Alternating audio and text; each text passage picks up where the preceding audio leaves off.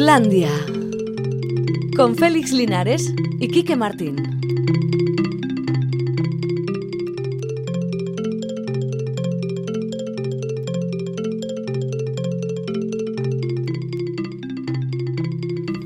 A Racha León, ahora son las 4 y 5 minutos y unos segundillos de nada. Ahora es el momento de que empiece Islandia, que ya es hora, que esto es Radio Euskadi y tenemos un montón de cosas que contar. Bueno, igual no tantas, pero las que son son muy importantes.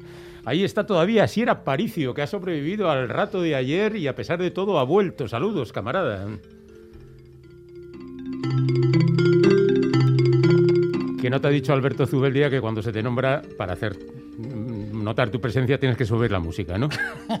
Alberto, tío, un poco de con el becario, un poco de orden. Ya, ¿eh? Bueno, ¿qué tal, Quique Martín? Muy bien, Félix Linares, aquí estoy. Hoy ya sabéis que, bueno, seguramente se habéis escuchado Radio Euskadi y si habéis escuchado todos los eh, elementos que componen esta gran familia, tanto en la tele como en la radio, pues sabéis que tenemos un hijo más, que se, que se llama ATV Podcast. Sí. Un nuevo portal en el que, aparte de los podcasts actuales, por ejemplo, hay podcast de Islandia, hay podcast de, de pompas de papel. Ujú. Nosotros somos siempre muy pioneros en todo. Sí, sí, fuimos de los primeros en eso, sobre todo con pompas.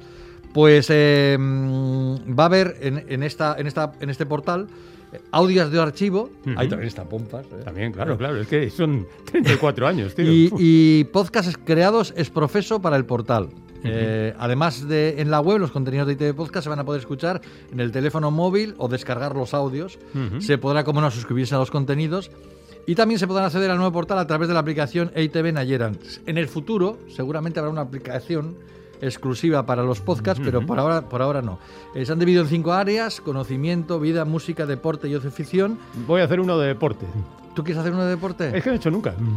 Oh, que sería realmente original. Félix Linares presenta a Kirolak.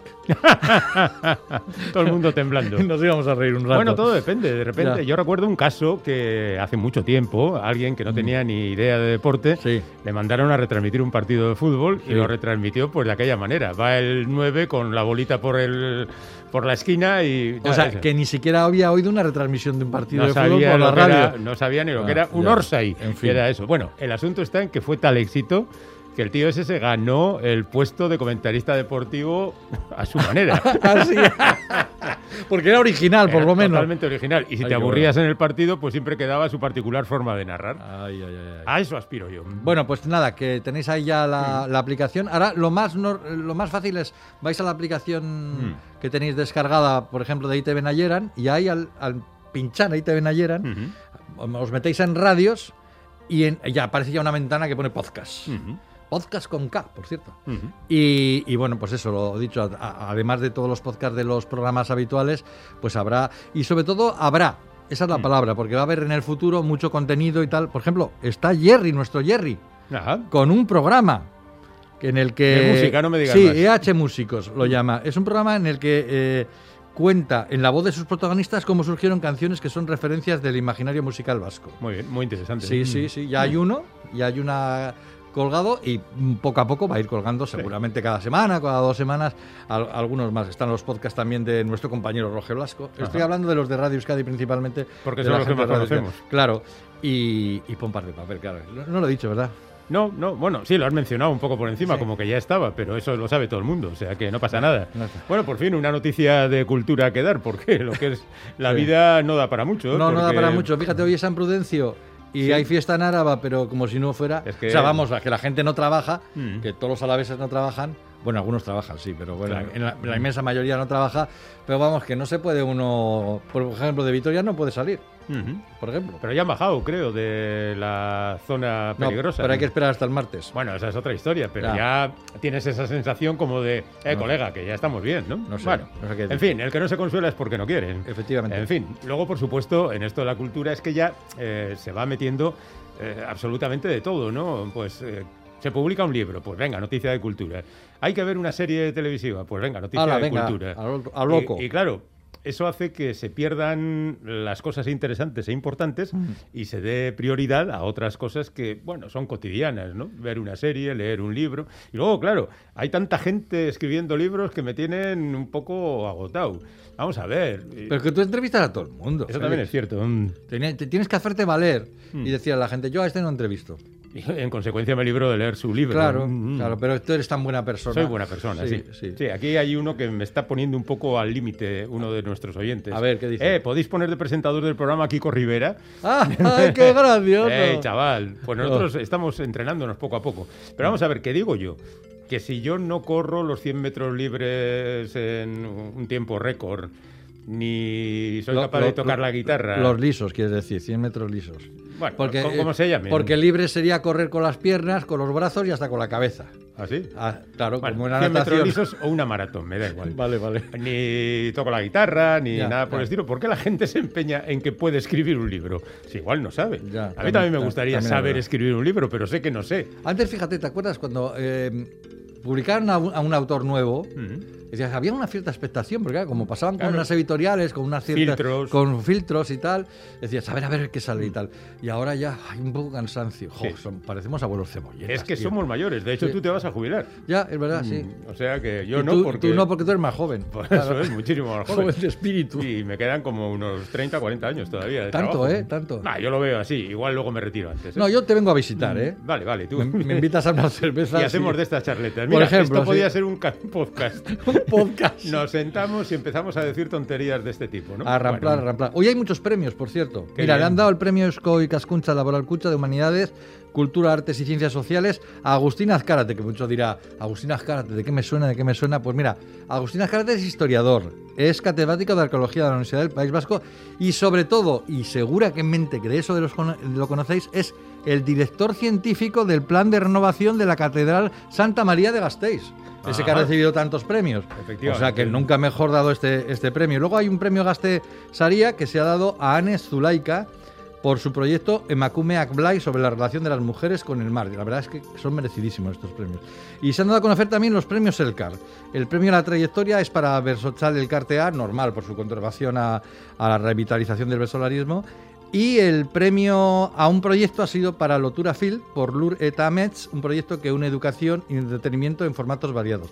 Los premios se entregan esta tarde en el Parque Martín Ugalde en Andoain. Y aunque esto ya se sabe desde ayer, pero creo que hay que felicitar al gran arquitecto navarro Rafael Moneo, que va a recibir el León de Oro en la inauguración el 22 de mayo de la Bienal de Arquitectura de Venecia en reconocimiento a todo su trabajo. Diréis, ¿y qué ha hecho Rafael Moneo por nosotros? Pues muchas cosas. entre, entre ellas ha hecho el Cursal, por ejemplo. El nuevo Palacio de Congresos, el nuevo ya tiene unos años, Sí, el. Palacio de Congresos y, y- y- y exposiciones de, de Donosti. O sea que vamos. Bueno, pues los premios siempre están bien porque hacen feliz a alguien. O sea Ah, que. es- es y luego hay algún homenaje del que hablaremos también en nuestra Eh, sí, entrevista. sí, ¿eh? sí. Y luego hay algún oyente despistado, porque llevamos hablando tres o cuatro meses de la jubilación de Quique y hay quien pregunta: ¿cuándo se jubila Quique? Yo creo que lo hemos dicho ya, ¿no? Pues Cua- 500 o 600 Cuando veces. acabe Islandia esta temporada. Eso es. O sea, Eh, estaremos hasta el final. Final de junio, por ahí. Por ahí, Mm, efectiva- bueno. efectivamente. Bueno, Eh, pues nada, os recuerdo que tenemos un WhatsApp que es el 688-840-840, que tenéis también el teléfono de la audiencia, 901-440404, y el correo electrónico iflandia.itv.eus para que opinéis y para que si queréis intervenir en el programa, no sé, haciendo una pregunta a nuestros invitados o cualquier cosa que se os ocurra, tiene que ser a través del WhatsApp porque es el medio que tenemos aquí en el locutorio, ¿vale? Hoy, hoy en Islandia vamos a hablar mucho del Día de la Danza, el Día Internacional es. de la Danza. Hemos invitado a gente de la danza para hablar de cómo está la situación en el sector. Luego vamos a tener tertulia literaria. Goizal del Andabaso ha invitado a Josone Osoro, que acaba de publicar la novela juvenil Festa. Y terminaremos en los territorios de la música. dices, ¿eh? de la música heavy, en el bueno, el feo y el malo, que llega con sorpresa monumental. Y hasta aquí puedo leer. Sí. Hemos despedido a Dani Álvarez. ¡Ay, Bueno, Dios mío! ¿Qué, Eh, acabas de decir este hombre? Venga, pon una canción. Bueno, No pon de una canción. ahora, ¿eh? no, no, no, no. Bueno, eh, vamos a poner música de un nuevo grupo. Se llama Noir Socha, es un cuarteto de Ordicia que acaba de publicar su primer trabajo. Hasta ahora habían formado parte de varios proyectos homenajes a otros grupos, aunque el que realmente les unió fue un tributo que realizaron a uno de los discos que más aman, el Grace de Jeff Buckley. Debido a esa pasión por las melodías y por la música que les une, decidieron comenzar a componer sus propias canciones canciones. Y bueno, esto ha sido lo que ha dado lugar a este disco. El disco recoge cinco canciones de larga duración, o sea, son grandísimas, eh, cantadas en inglés. Una de ellas se titula Awake, Despierto. Son Noir Socha.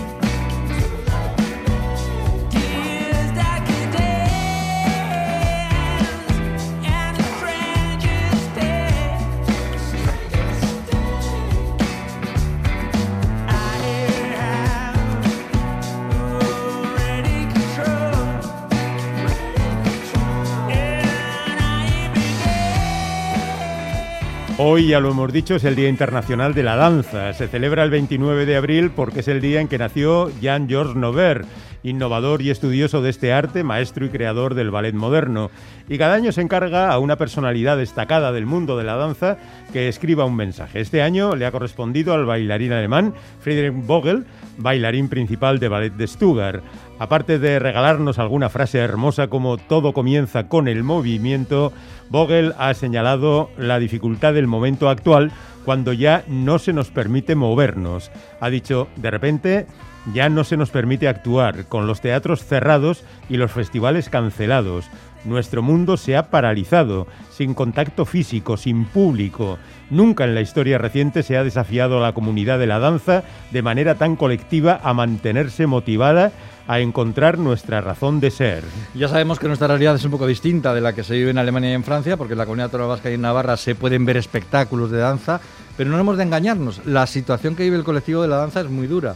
No hay que olvidar que durante muchos meses se cerraron también aquí teatros y academias de danza y que nuestros profesionales vieron canceladas sus dos principales vías de ingresos, la de la creación y puesta en escena de esa creación, claro, y la de la enseñanza. Por eso hemos querido eh, hablar con protagonistas del mundo de nuestra danza para que, como dice Vogel, nos hablen de cómo se sienten motivados. Hemos invitado a dos coreógrafos y bailarines, a Edu Murumendiaraz de Auqueran Danza Compañía y Eva Guerrero de Dos Colectivo, al responsable de Artes Escénicas de Donostia Cultura, Norca Chapuso, y a una de nuestras profesoras más ilustres actualmente en Dancerti, la Escuela Superior de Arte Dramático y Danza de Euskadi, Alicia Gómez Linares. Edu, Arrachaldeón. Vaya, Arrachaldeón. Eva, Arrachaldeón. Arrachaldeón. Hola, Norca, Arrachaldeón, ¿qué tal? Arrachaldeón, muy bien. Alicia, Arrachaldeón. Arrachaldeón, es que ricasco. Bueno, antes de entrar en el asunto, vamos a felicitar a Alicia porque esta mañana ha sido homenajeada en el auditorio de Dancherti por sus largos años de enseñanza, junto a Laura Echevarría de la Fundición, Ana Rosa Tercero del Centro d'Art de Erandio y Ana Remiro de la Escuela Municipal de Música y Danza de Donostia. El homenaje ha partido de la Asociación de Profesionales de la Danza del País Vasco, que siempre que te premien tus propios compañeros es muy, muy satisfactorio. ¿Cómo ha sido el acto, Alicia? Bueno, bueno, primero para decir, Félix, que tú introdujeras esto, a mí, para mí es un orgullo que os, os sigo muchísimo, Félix y Quique. gracias, gracias. Entonces, no hubiera pensado que como introducción a una película tal cual como si fuere, introduces, Félix, el hecho de esta mañana que continúa siendo una sorpresa. Estoy totalmente agradecida. Es una emoción inmensa compartir eh, y hago extensivo aquí a mis compañeros ahora eh, Edu, Eva, Norca de la profesión de la danza y a todas eh, las personas que en principio estamos sensibles y construyendo, aupando y apoyando esta situación que es, como decíais, eh, como decía Quique, bueno, pues una situación que hay que apoyar, sostener en colectividad yendo a la naturaleza de, la propia danza, ¿no? Bueno, pues un aplauso aquí, no solo simbólico, sino físico para, todos, los homenajeados. Bueno, eh, vamos a entrar en el, tema eh, del que queremos hablar, que es la danza y su situación actual. Eh, hablemos primero con los que más han sufrido la tormenta perfecta, con los creadores. Edu, ¿qué ha supuesto para vosotros este tiempo pandémico? Pues qué ha supuesto, pues yo te digo, ahora creo que es un punto de inflexión, ha sido, mm. desde luego el año pasado fue un año para yo personalmente oscuro y muy negro, mm. con una gran incertidumbre, eso no sabíamos qué, qué podía pasar. Poco a poco se fue creando un poquito más de movimiento y bueno, pudimos empezar a, a poder hacer lo que a nosotros nos gusta, que es bailar. Y bueno, pues a partir de junio, julio empezamos a volvernos a juntar y a poder empezar a crear para, bueno, para poder ver qué, que pasaba en la nueva normalidad o en la normalidad esa y bueno pues ahí hemos estado en el tira y afloja pues con la incertidumbre de que si, si teníamos actuación no sabíamos si se iban a hacer si iban a suspender las actuaciones. Mm. pero bueno con mucha incertidumbre eh, al final bueno ahora se ve un poquito más un poquito más claro tampoco tan, tan tan claro. Y bueno, pues nada, seguir trabajando, que al final lo que nos gusta es una pasión y seguimos por eso, pero bueno, ha habido momentos en, yo personalmente he tenido momentos de, de mucha flaqueidad y, a punto de, tirar la toalla, pero bueno. Dice, dice Edu que, bueno, se recupera algo de actividad. Eva, ¿cómo están las contrataciones? las contrataciones, a ver, yo es lo que siempre digo, ya veníamos de un entorno muy precario, la realidad de la danza es muy precaria dentro de las artes escénicas, entonces esto yo creo que ha puesto más en relieve esta precariedad que, que sufrimos, ¿no? Pues sobre todo a la hora de la gente que ha pedido ayudas de la ANVIDE, de gobierno vasco, todo el tema de los epígrafes, los autónomos, autónomas y demás. Sí es cierto que yo siento, escuchando a mis compañeras y compañeros de profesión, que dentro de lo malo hemos tenido cierta suerte porque Tuvimos un bloque de unas cuantas actuaciones previas al confinamiento y después, bueno, se nos fue reactivando la cosa. Teníamos mm. también varias cartas en la manga. Entonces, bueno, dentro de lo malo, creo que he de decir que mi compañía no ha salido tan mal parada. Pero, y ahora yo creo que sí es cierto que desde que se pudo empezar a, a volver a las contrataciones, bueno, yo creo que ha habido bastante, se, ha reactivado mucho, sobre todo desde lo local. Obviamente somos muchos artistas, eh, mucha, muchos lenguajes escénicos, no solo es la danza y la danza de hecho pues no es nunca el lenguaje escénico más programado entonces pues es lo que os digo pues es, todo esto deja de relieve todo lo precario que ya traemos. Oye, hablando de contrataciones, una de las personas que tiene en su mano abrir la manija de la contratación en los teatros públicos de Donostia es Norca.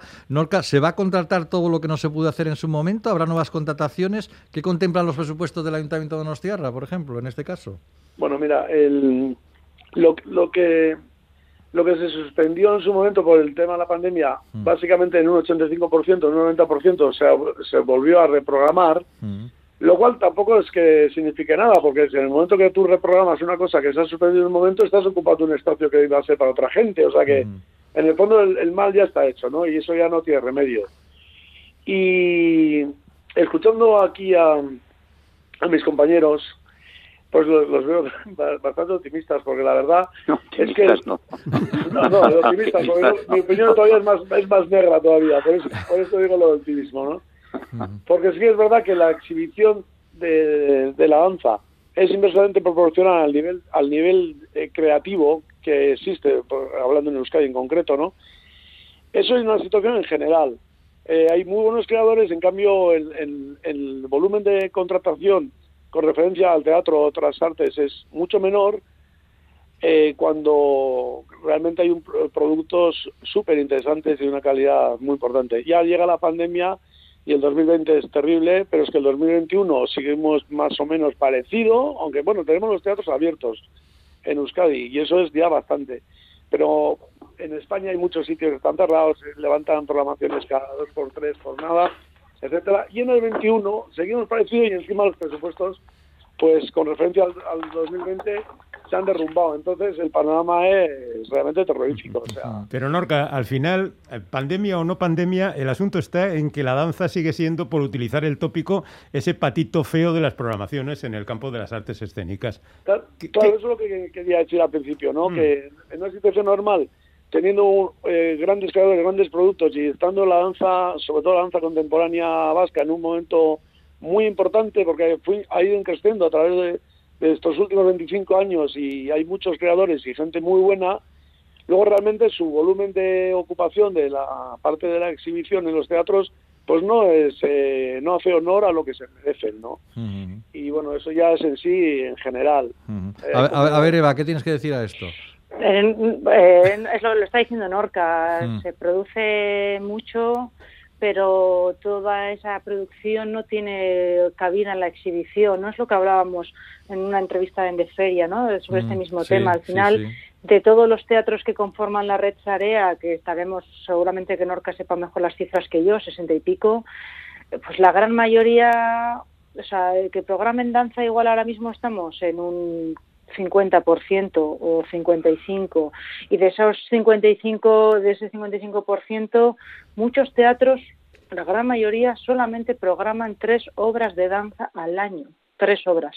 Entonces yo siempre lanzo la pregunta ¿por qué se le trata así a la danza? ¿Por qué no empezamos a equipararla? ¿no? Es que es, lo mismo que hablaba hace unos meses. Si desde las instituciones, en el tema de las subvenciones, si nos quiere equiparar con el teatro, ¿por qué no se nos equipara con el teatro en la exhibición? Entonces, ahí siempre va a estar cojeando una pata. Hay mucho, lo que decía Norca, hay mucho, muchas compañías muy buenas eh, o no tan buenas pero también tienen derecho a ser exhibidas y la santa realidad es que hoy por hoy yo creo que salvo una compañía nadie más vivimos de nuestras producciones.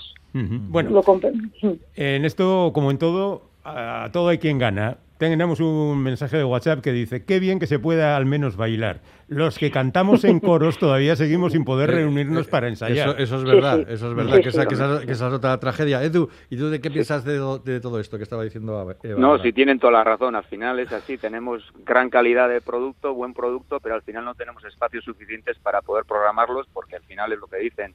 Eh, la programación de un teatro pues pueden ser de tres o cuatro funciones de danza durante todo el año y encima pues somos un montón de compañías en las que bueno intentamos claro participamos todos de la misma del, mismo evento pero es imposible que podamos participar en todo. Y, lo que dice pues estaría muy bien que se podría equiparar un poco más no la danza que a, otros niveles de, artes no como por ejemplo en el teatro y tal que tuvieran las mismas posibilidades de poder participar en en tantos en, más eventos por lo menos no entonces bueno y ahí estamos. Pero bueno Ahí están, creadores y contratadores. Tercera pata, la educación.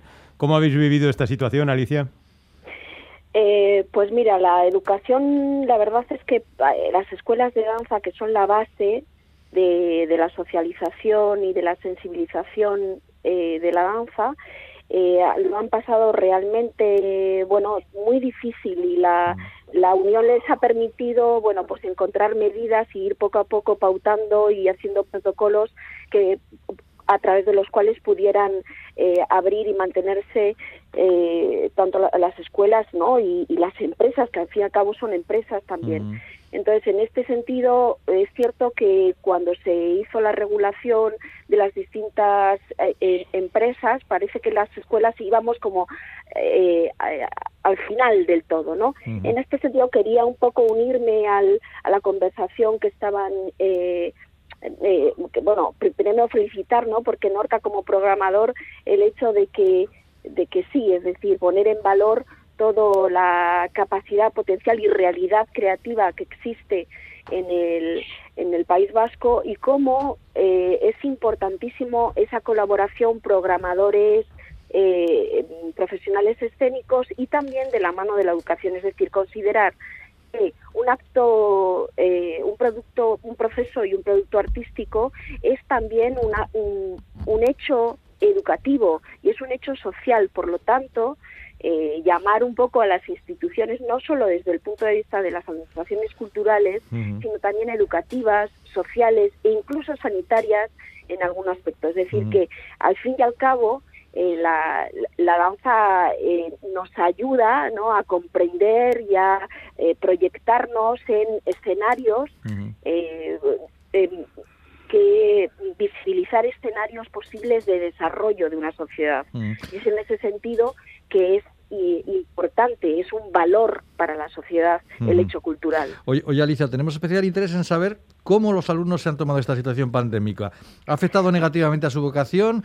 para nada, para nada. La vocación es, es, algo muy interno, eh, de, de, una voz interior eh, que, que efectivamente decía Edu, no es nuestra pasión, es nuestra pasión que nos alimenta, nos ayuda y que sí que al principio es verdad que no sabíamos qué hacer, pero afortunadamente eh, fuimos muy rápidos en, en, de repente hacer nuestra presencia virtual y nuestra virtualidad presencia física y a través de la tecnología eh, pudimos mantener eh, bueno pues el contacto la comunicación y las clases y afortunadamente a día de hoy pues eh, estamos en presencial físicamente y aquellos momentos en los que tenemos que confinarnos o distintas personas o lo que fuera pues hay muchas veces que realizamos las, las clases de forma tanto presencial como virtual. Y mantenemos estas eh, distintas presencias las hemos hecho parte de nuestra realidad diaria bueno, pues ya vemos que Alicia está entusiasta y que sigue adelante. Norca, necesitamos elevar un poco la moral de Eva y de Edu. ¿Qué, propones para que la cosa se arregle más o menos? Bueno, es... Uy, la, bueno, ya veo que no tienes palabras. has pillado un renuncio. Ay, ay, ay, me has pillado ahí. no, estoy en mi mejor momento de optimismo. yo, sé que, quería decir una cosa a veces, eh, para que eh, muchas veces el, oyente o el escuchante en, general, que a veces no lo sabe, dice esto es de gente de la danza de teatro, están siempre llorando. Mm. Pero me, gustaría poner un ejemplo económico muy chiquitín. Cuando se hace una producción de danza pequeña, pues puede costar 70.000 euros, ¿no? Mm. Cuando se hace una producción más grande, puede costar 150.000 o 300.000, depende de cuántos bailarines sean, etcétera. Eso, eh, luego hay que amortizarlo con, las, con la exhibición hay que amortizarlo con la exhibición. Cuando tú te compras un taxi que te cuesta la licencia 150.000 euros, la del taxi 50.000, 200.000, tienes 35 años para amortizar la inversión, ah, vivir, y etcétera, etcétera. Mm. Pero en un espectáculo que son grandes inversiones y luego la parte de la contratación no funciona, es que es imposible. Entonces, me, me, haces una pregunta que digo, uh, eh, o sea... No, es complicado, yo lo entiendo. ¿eh? Me la tenía que haber preparado, ¿me entiendes? Eva, Edu, eh, yo creo que Norca nos ha dado eh, la clave. Hay que hacer producciones más baratas. No, no, no, no, Yo, no he dicho eso, ¿eh? No, no, no, no, hemos deducido nosotros. Bueno, a ver, ¿cómo tenéis el... Que, hay que contratar más. Vale, vale, vale. hay que subir los presupuestos públicos. Bueno, hay que tener ciencia pública con el arte, ¿no? Muy bien, muy bien. Oye, a ver, ¿cómo tenéis el futuro? Eh, Edu, Eva, Edu. Edu, bueno, Edu tiene el futuro, pues voy a decir que tengo un poco más, bueno, tengo algunas actuaciones que teníamos ya programadas, parece ser que se van a poder hacer, pienso yo que, bueno, a ver si llegamos un poquito más a la, a la a la normalidad en la que pueda ir mucha más gente a los teatros y todo esto. Y ya el año que viene, que ya un poco más alejado el año que viene, pues tengo la, suerte, o bueno, estoy con ganas porque vamos a celebrar nuestro 25 aniversario de España. Entonces, quieras que no, para nosotros es un aliciente que tenemos. Entonces, bueno, pues la idea es seguir trabajando pues como hasta ahora y el año que viene intentar, no intentar, no, vamos a estrenar un nuevo espectáculo y bueno, pues eso, con esa ilusión, mientras no se tuercen las cosas, pues ahí seguimos trabajando, pues eso, lo que dice, por la pasión y porque nos gusta. Ya, vemos que con Edu hay energía positiva también. no, no, no, no soy, tan, no soy tan positivo, pero tengo que dar una, una imagen diferente. Vale, Eva, ¿y vosotras cómo andáis? Pues yo he de decir que os he oído decir que estamos así un poco quejicosos, ¿no? Que es un poco como estamos siempre en la profesión, parece. Pero bueno, yo no, yo miro al futuro con bastante positivismo. Estrenamos espectáculo nuevo en noviembre. antes de estrenarlo ya tenemos fechas cerradas. Mañana justo estamos con Gorpustu en Eibar y aún tenemos unas cuantas fechas también cerradas de Gorpustu más todo lo que venga. Y yo quiero mirar al futuro con, con positivismo, que esto ya pase de una vez, y que se quede en el recuerdo y, y que no pare el movimiento, porque donde no hay movimiento no hay vida. Efectivamente. El, Bueno, el- mes que viene, ya los primeros pasos para la y, solución. y después del verano todos vacunados. Vale. Venga, abrazarnos y a bailar. Muchas gracias a todos. Edu Murumendiaraz, Eva Guerrero, Norca Chapuso y Vale. Alicia Gómez Linares, a la que despedimos y felicitamos de nuevo. Un Gracias, beso para gracias a todos. Agur, agur. Un abrazo. Agur.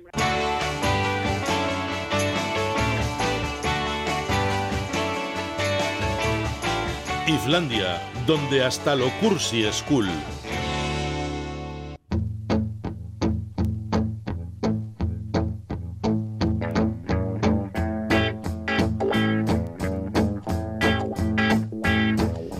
Ahora dejamos el escenario y nos vamos a la biblioteca para ver qué es lo que ha encontrado allí Goisalde. Le... Landavaso. Un poco más y se me olvida tu apellido, Goisalde. No, es que ¿sabes qué pasa? Ha hecho un movimiento de Sí, distracción está- y en un momento determinado estaba sentado en la Y- y mesa la ha y, se ha perdido de agachado. vista. La has mirado y no estaba. Y por eso te ha pasado eso. Es que no escuchaba, Mm. no escuchaba. Vale. Bueno, Goisalde Landavaso, que viene aquí cada dos semanas para presentarnos lecturas nuevas y a los protagonistas, es decir, a los autores de estas lecturas nuevas. ¿A ¿Qué quién te has de tienes que protagonista? A ver, decirnos? Hoy.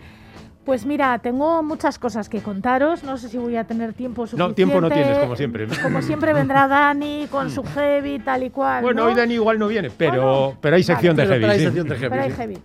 Bueno, pues mira, hoy quiero eh, invitar a este espacio a Yasone Osoro, que es una escritora que bien conocéis, que hace tiempo que no hablábamos con ella.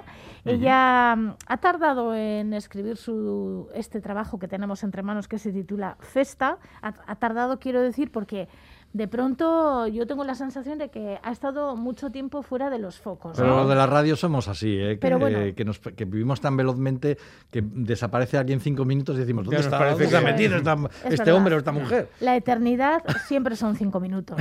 Bueno, a veces más. Que en 2015 publi- eh, publicó Amavieta en Bermuda una novela que a mí me encantó, una novela muy interesante que contaba una historia desde diferentes miradas. En 2018 dejó la presidencia de Euskal Idazlen Elkarte, en la que había estado ya cuatro años, es decir, desde 2014. Y en los últimos tiempos le hemos visto con una colección de libros basada en la serie de TV1 Guasen, eh, con la que ha escrito varias. Bueno, pues ahora llegamos, y llega ella, sobre todo ella, nosotras simplemente le hemos invitado, con Festa, que cuenta una historia, unas cuantas historias, pero una principal, cuyas protagonistas son Sofía y Andrea, que acuden a una fiesta. Tampoco quiero adelantar mucho, porque los No. spoilers los hacéis vosotros en otros sitios. A la tira piedras, tira. Y entonces, eh, si os parece, vamos a saludarla a Yasone, que ya está aquí. Hola, Yasone. Caixa Rachaldeón. Caixo Arrachaldeón. A ver, ¿ha-. ¿has desaparecido mucho o no has desaparecido mucho? ¿O nos ha Pues parecido yo- a nosotros que te has ido muy lejos? Yo creo que es más sensación vuestra, ¿eh? porque desde, desde Amavieta en Bermuda he escrito los cuatro libros de Escula Rubelsa, que estuve además ahí con vosotros. Sí, es verdad, y- eso, eh, nos acordamos. Y luego, bueno, como ha dicho Goisalde, los, los cuatro libros de Watson y ahora, bueno, pues este, este Esta de Festa. Es nuestra sensación, ¿eh? De Sí, todos yo creo modos, que es más, más bien eso, sí. una cosa que sí te queremos preguntar es eh, cómo estás llevando como creadora, que además vives de la creación, este año de pandemia o estos meses de pandemia. Bueno, pues para mí han sido bastante productivos. Bueno, es más, o sea, Festa lo empecé y lo acabé durante el confinamiento. O sea que Mm. Yo, desde luego, a nivel creativo no he notado ninguna. O sea, es más, he estado inspirada y he estado trabajando y he estado centrada. Y como no había tiempo para casi nada más, bueno, tiempo, o no se podía hacer casi nada más que no fuese bueno, cosas para hacer en casa, pues mira, yo, yo escribí y, y me salió Festa. Con lo cual, en ese sentido, a nivel productivo no, no me puedo quejar. No Estás contenta. un año precisamente mal. no. Bueno, hablemos de festa entonces. Eh, ya sabemos que los libros no deberían tener etiquetas, pero las tienen, desgraciadamente. Y a esta la han puesto la de novela juvenil. Igual tú la escribiste con esa intención, no sé si condiciona de alguna manera lo que tiene que decir la autora en este caso, pero novela juvenil, ¿no? Sí, sí, novela juvenil. Sí que escribí yo un poco pensando en la gente joven, ¿eh? En la gente joven, bueno, en los adolescentes, básicamente, pues a partir de, no sé, pues 14, 15, 16 años. Y a mí, desde luego, sí que me influye un poco. A ver, no es lo mismo escribir para, para niños de 5 años, para adolescentes o para gente adulta. Yo creo que al final, tanto la temática como el lenguaje que, que utilizas mm, sí que cambia un poco, ¿no? Eh, cuando escribes para gente joven, bueno, yo al menos intento escribir de manera que ellos, por una parte, estén entretenidos, eh, no les resulte pesado leer, o sea, que el lenguaje también sea, bueno, pues accesible, fácil, eh, ligero, eh, con capítulos breves y, y, luego, bueno, también pues, pues temas con los que se identifique, ¿no? Que, bueno, que lo cojan y digan, ostras, pues esto me podía pasar a mí, o me está pasando a mí, ¿no? Pero es curioso esto que dices de, de, escribir para los jóvenes, porque yo creo que tú has entrado en el imaginario de los lectores más jóvenes. Es decir, tú preguntas a la gente, a los, a los chavales y a las chavalas, a adolescentes y tal, eh, por, por, autores que escriben en euskera, a autoras que escriben en euskera y, y muchos dicen tu nombre. Ya. pues me alegro un montón de que sea así. No, es, sí, es, verdad. Entré un poco de, no sé, de rebote no voy a decir, pero bueno, pues me, propus, me propusieron en su día escribir algo para, para adolescentes, creé Jara hace 20 mm. años ya, y la verdad que no me he bajado de este tren y estoy súper contenta porque veo que lo que dices tú, ¿no? que la gente joven mm. pues eh, lee, lee, a gusto mis libros y hoy en día conseguir que la gente joven lea pues ya jo, es un logro, ¿no? Con lo cual yo súper contenta. ¿Das muchos bolos por colegios y, y castolas? Sí, sí, sí, sí, Y me encanta además. Sí. O sea, yo voy encantada. Me parece, son, por lo que dices tú, los bolos de los escritores son los colegios. Sí, sí. O sea, vamos a hablar de nuestros libros, a que nos pregunten, a firmar libros, y pues a mí es, sí, es muy chulo. A mí yo voy encantada siempre. Cuando empiezas a leer la novela Festa no vamos a adelantar mucho, ¿eh? porque bueno, pues que la gente la, la lea y la disfrute. Eh, están Sofía y Andrea preparándose para ir a una fiesta. Ya mmm, según vas avanzando en la lectura te vas dando cuenta que algo terrible va, va, a, va a ocurrir. Como digo, no vamos a decir qué es lo que pasa ahí, pero... Bueno, se, se puede decir, ¿Se puede decir? ¿Tú crees? sí, sí, sí. Sí, en la sinopsis también ya lo adelantamos. Eh, sí, estoy, mira, estoy les... equivocada, creo que sí. Sí, sí que le ponemos. Fíjate sí, que... porque lo importante del libro es lo que pasa. Es, es pues que Sofía se queda embarazada. O sea, el libro va de eso. Vale, vale. El libro va de, de una fiesta. La primera parte es una fiesta y la segunda parte es, bueno, pues Sofía se queda embarazada en esa fiesta y es, bueno, pues todo lo que vive Sofía, ¿no? Que es uh -huh. lo que pasa por su cabeza, su cuerpo, eh, sus dudas, sus miedos, qué hacer, a quién acudir bueno, pues es todo eso. Y yo creo que en este caso contar que Sofía se queda embarazada no es, no sé, no es eh, contar el final. Yo creo que es importante porque a mí me interesa que la gente compre el libro sobre todo porque quiero que, que los adolescentes sienten, sientan lo que lo que es quedarte embarazada a los 16 años uh -huh. para so, que no pase y sobre todo eh, supongo que no solo para ellas también para ellos no claro claro sí sí uh -huh. sí lo que pasa es que bueno la protagonista es, es, es Sofía y quieras que no, al final eh, las que nos quedamos embarazadas somos nosotras, ¿no? Y las que tenemos que tomar las decisiones y las que tenemos que asumir las consecuencias. Entonces sí que es cosa de dos, pero al final, eh, en primera persona, la persona que lo vive es la, la, mujer. Y bueno, en ese sentido creo que es sobre todo importante que lo lean ellas. Mm. Por cierto, ¿esta, ¿es una historia cerrada, eh, Yasone, o, o, o puede tener continuidad?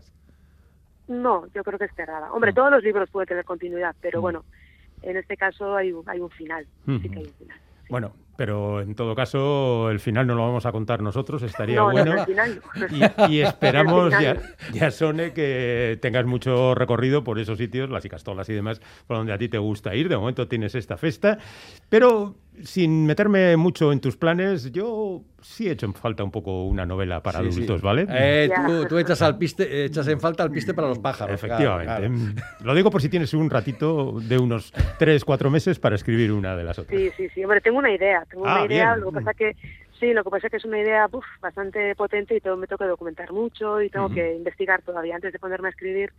Porque al final escribir es eso también, ¿no? Es documentarte, informarte y, bueno, y a partir de ahí, a partir de plantearte preguntas, intentar buscar respuestas mediante la literatura. Entonces, uh -huh. espero que mi próxima novela para adultos, pues no sé si al final será esta idea que tengo ahora mismo en mente, pero ojalá, ojalá porque es una, es una gran interrogante que tengo yo y bueno, pues me gustaría llevarla a cabo, sí. Bueno, pues de ella hablaremos aquí en su momento. Muchísimas gracias, Yasone. Mamilla Esquerzuel. Venga, agur. Agur, Agur, agur. agur, Jasone Osoro con Festa. Vale. que ha publicado el Y, y los miles de libros que ha traído Goisal del Andabaso aquí para aturullarnos un poco. Sí, tenía que deciros, por cierto, que el libro Festa de Yasone Osoro está dentro de una colección nueva que ha publicado Elcar que se llama Traola. Ah, Traola. Y, y dentro de esa colección eh, hay otros libros, como por ejemplo este de Ollana Iguaran, eh, Ormac, que también es un libro dedicado a, bueno, dedicado no, perdón, eh, dirigido a, la- a las personas más jóvenes. Pero bueno, que se puede leer de todo. Por ejemplo, este libro que tengo aquí eh, es de Aritz Galarraga, se titula Gogoan Dut, lo ha publicado Pamiela. Y bueno, pues es una especie de, de ensayo, de, de recopilación de memoria, de construcción de memoria también, de recordar. Eh, es un libro para leer poco a poco, igual para tenerlo en la mesilla y poco a poco ir recogiéndolo y leer un día, porque todo, empie- todas las frases empiezan con gogoan dut, por ejemplo, pues no sé, gogoan dut, inoiz ez dudala gehiegi hitz egin. Son aforismos, pensamientos que... Sí, una especie de haikus. Sí, así. recordatorios, como Eso se es. indica. Bien, pues eso es uno. Otra cosa muy interesante que me he encontrado eh, es este libro que se titula Uts Bete Ots. ¿Eh? Tiene Uy, tapa vete, dura. ocho. Muy, sí. muy bonita Sí. portada. Es un libro que se maravillosa. me cae. Es un libro eh, que tiene poemas, por una parte, Ajá. y luego, a ver si puedo enseñaros, ¿eh? Y por otra Vale. parte, ¿lo veis? Eh, Ilustraciones. Maravillosas ilustraciones, por cierto. A ver, sí, sí. espera que voy sacando. Bueno, la- los textos y las ilustraciones. Ahí me sale todo ilustrado. que ya lo todo hemos visto, ¿no? Habéis visto, ¿no? Sí, Ay, sí, sí. Bueno, pues Hoy los- parece Kandinsky eso. Sí, tiene una idea una ya, Kandinsky, como- y luego unos colores así como Ah, nice con lo que te gusta a tal. ti, Kandinsky y tal. Aizea Beruete, Lopetegi, Eguzki Donelan, Armengot y Laura Moscoso Vila son las autoras de, de este trabajo que me lo encontré de casualidad y de verdad que lo Un recomiendo. hallazgo, ¿eh? No me dejáis bien. hablar más, ¿no? Eh, no. nosotros no, es que tenemos un invitado al que hay que presentar hoy un poco de manera un poco más compleja, ¿no entiendes? Que, que no es Dani Vale. Álvarez, porque Que no es como Dani dice Álvarez, Félix antes eso le hemos despedido por un rato por lo menos. Ah, sí, entonces, vale, sí. No, es que pedía demasiado esta vez. Muchísimas gracias, Goisal del Andabaso. Venga, Gur. Venga, agur. agur.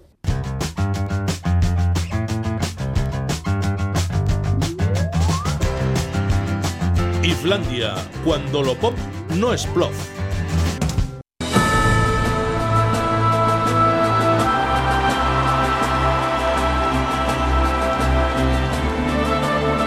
Y ahora, queridos amiguitos, ese momento que estabais esperando, cuando la radio se convierte en puro heavy metal y a partir de aquí los sonidos salen despedidos hacia el espacio y hacia tu oídito. Estoy haciendo esta introducción tan larga porque no sé cómo presentar el programa de hoy, Quique, porque Bueno. Dani Álvarez no está aquí. No está Dani Álvarez, efectivamente. El bueno, el feo y el malo se convierte. Señor, ¿en qué se convierte hoy el bueno, el feo y el malo?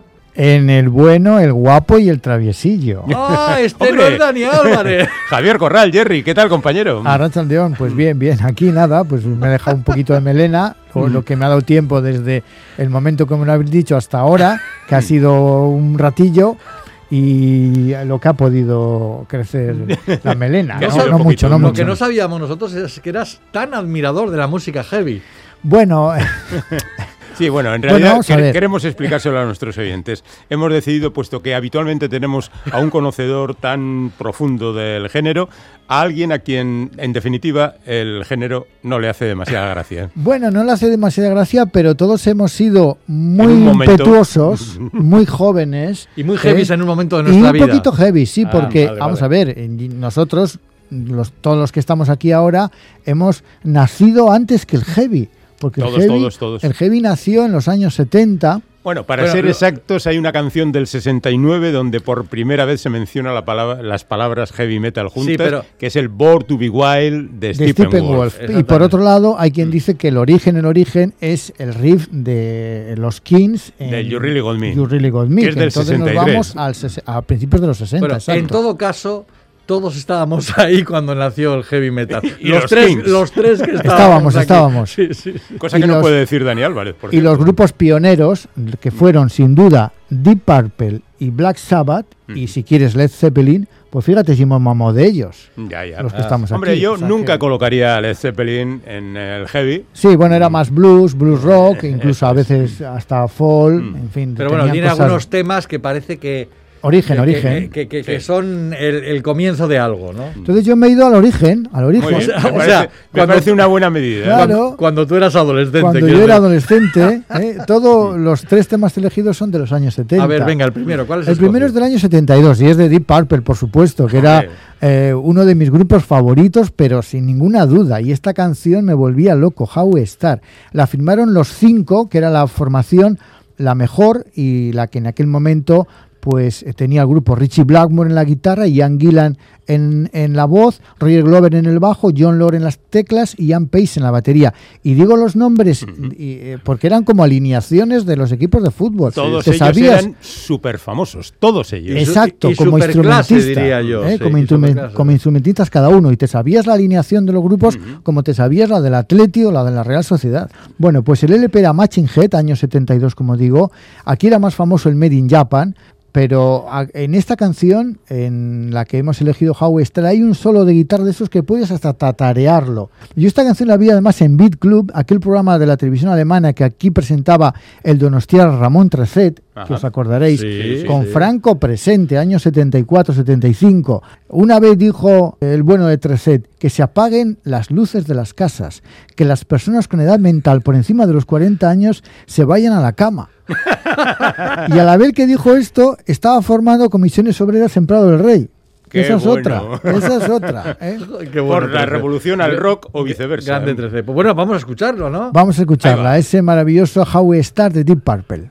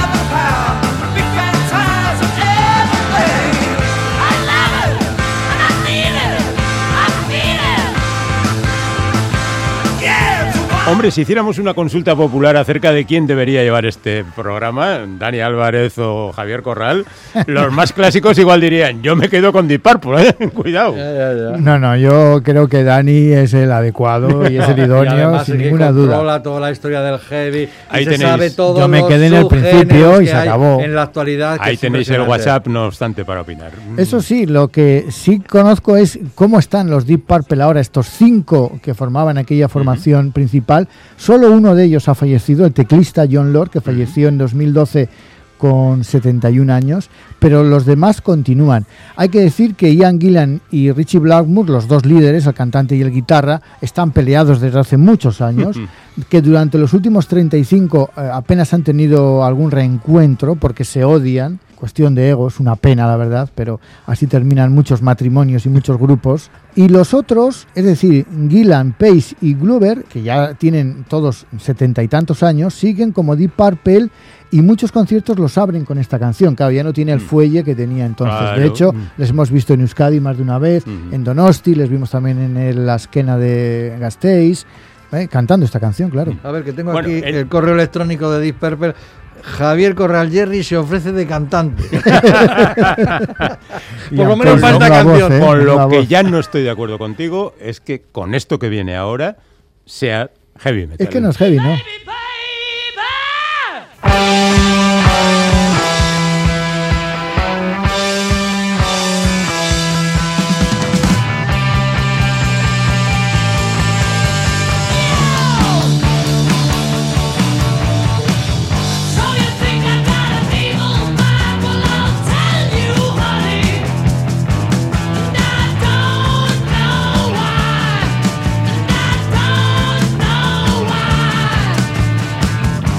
fuera heavy, sería la canción heavy de mayor éxito, porque esto se vendió a chorros Sí. en su momento, pero lo siento, Slade era glam rock. Glam rock. No heavy metal. Y era eh, música de los autos de choque. Hombre, es la que totalmente. sonaba en los autos de choque. Totalmente. Entonces, ¿por qué lo has traído a este espacio? Bueno, pues porque eh, está cercana al rock duro, al hard rock, y porque además luego hubo una versión, la, la versión original de Slade es del año 73, cuando Sí. efectivamente, como dice Félix, cada canción de Slade llegaba al número uno en Inglaterra. Este fue el cuarto consecutivo y además entró directo a ese número.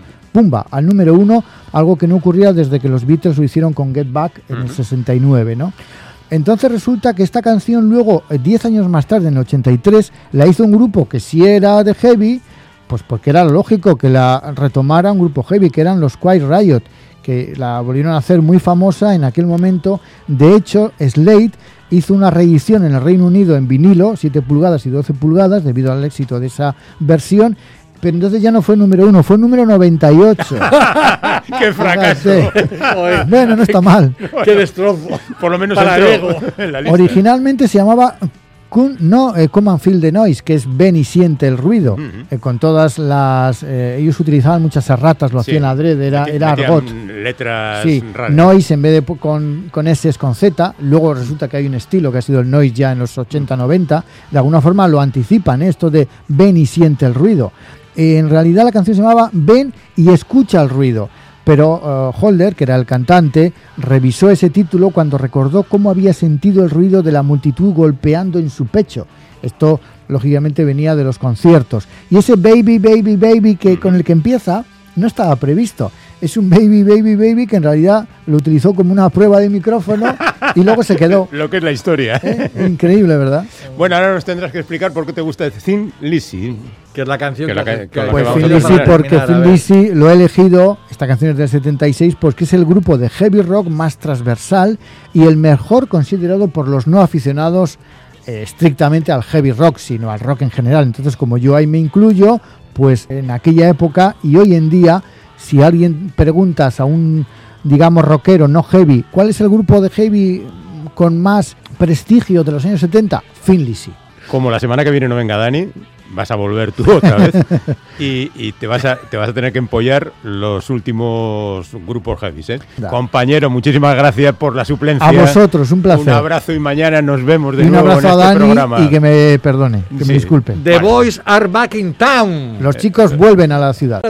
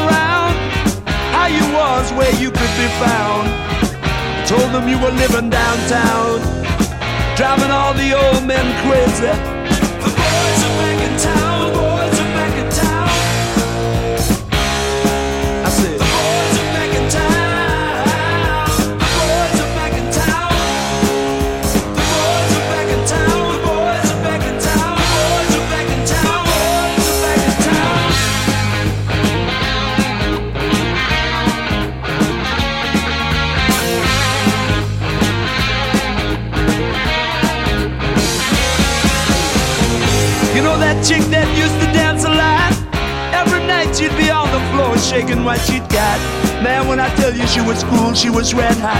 I mean, she was steaming.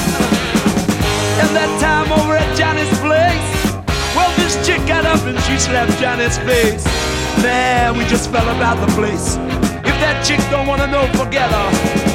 The boys are back in town. The boys are back in town. I said,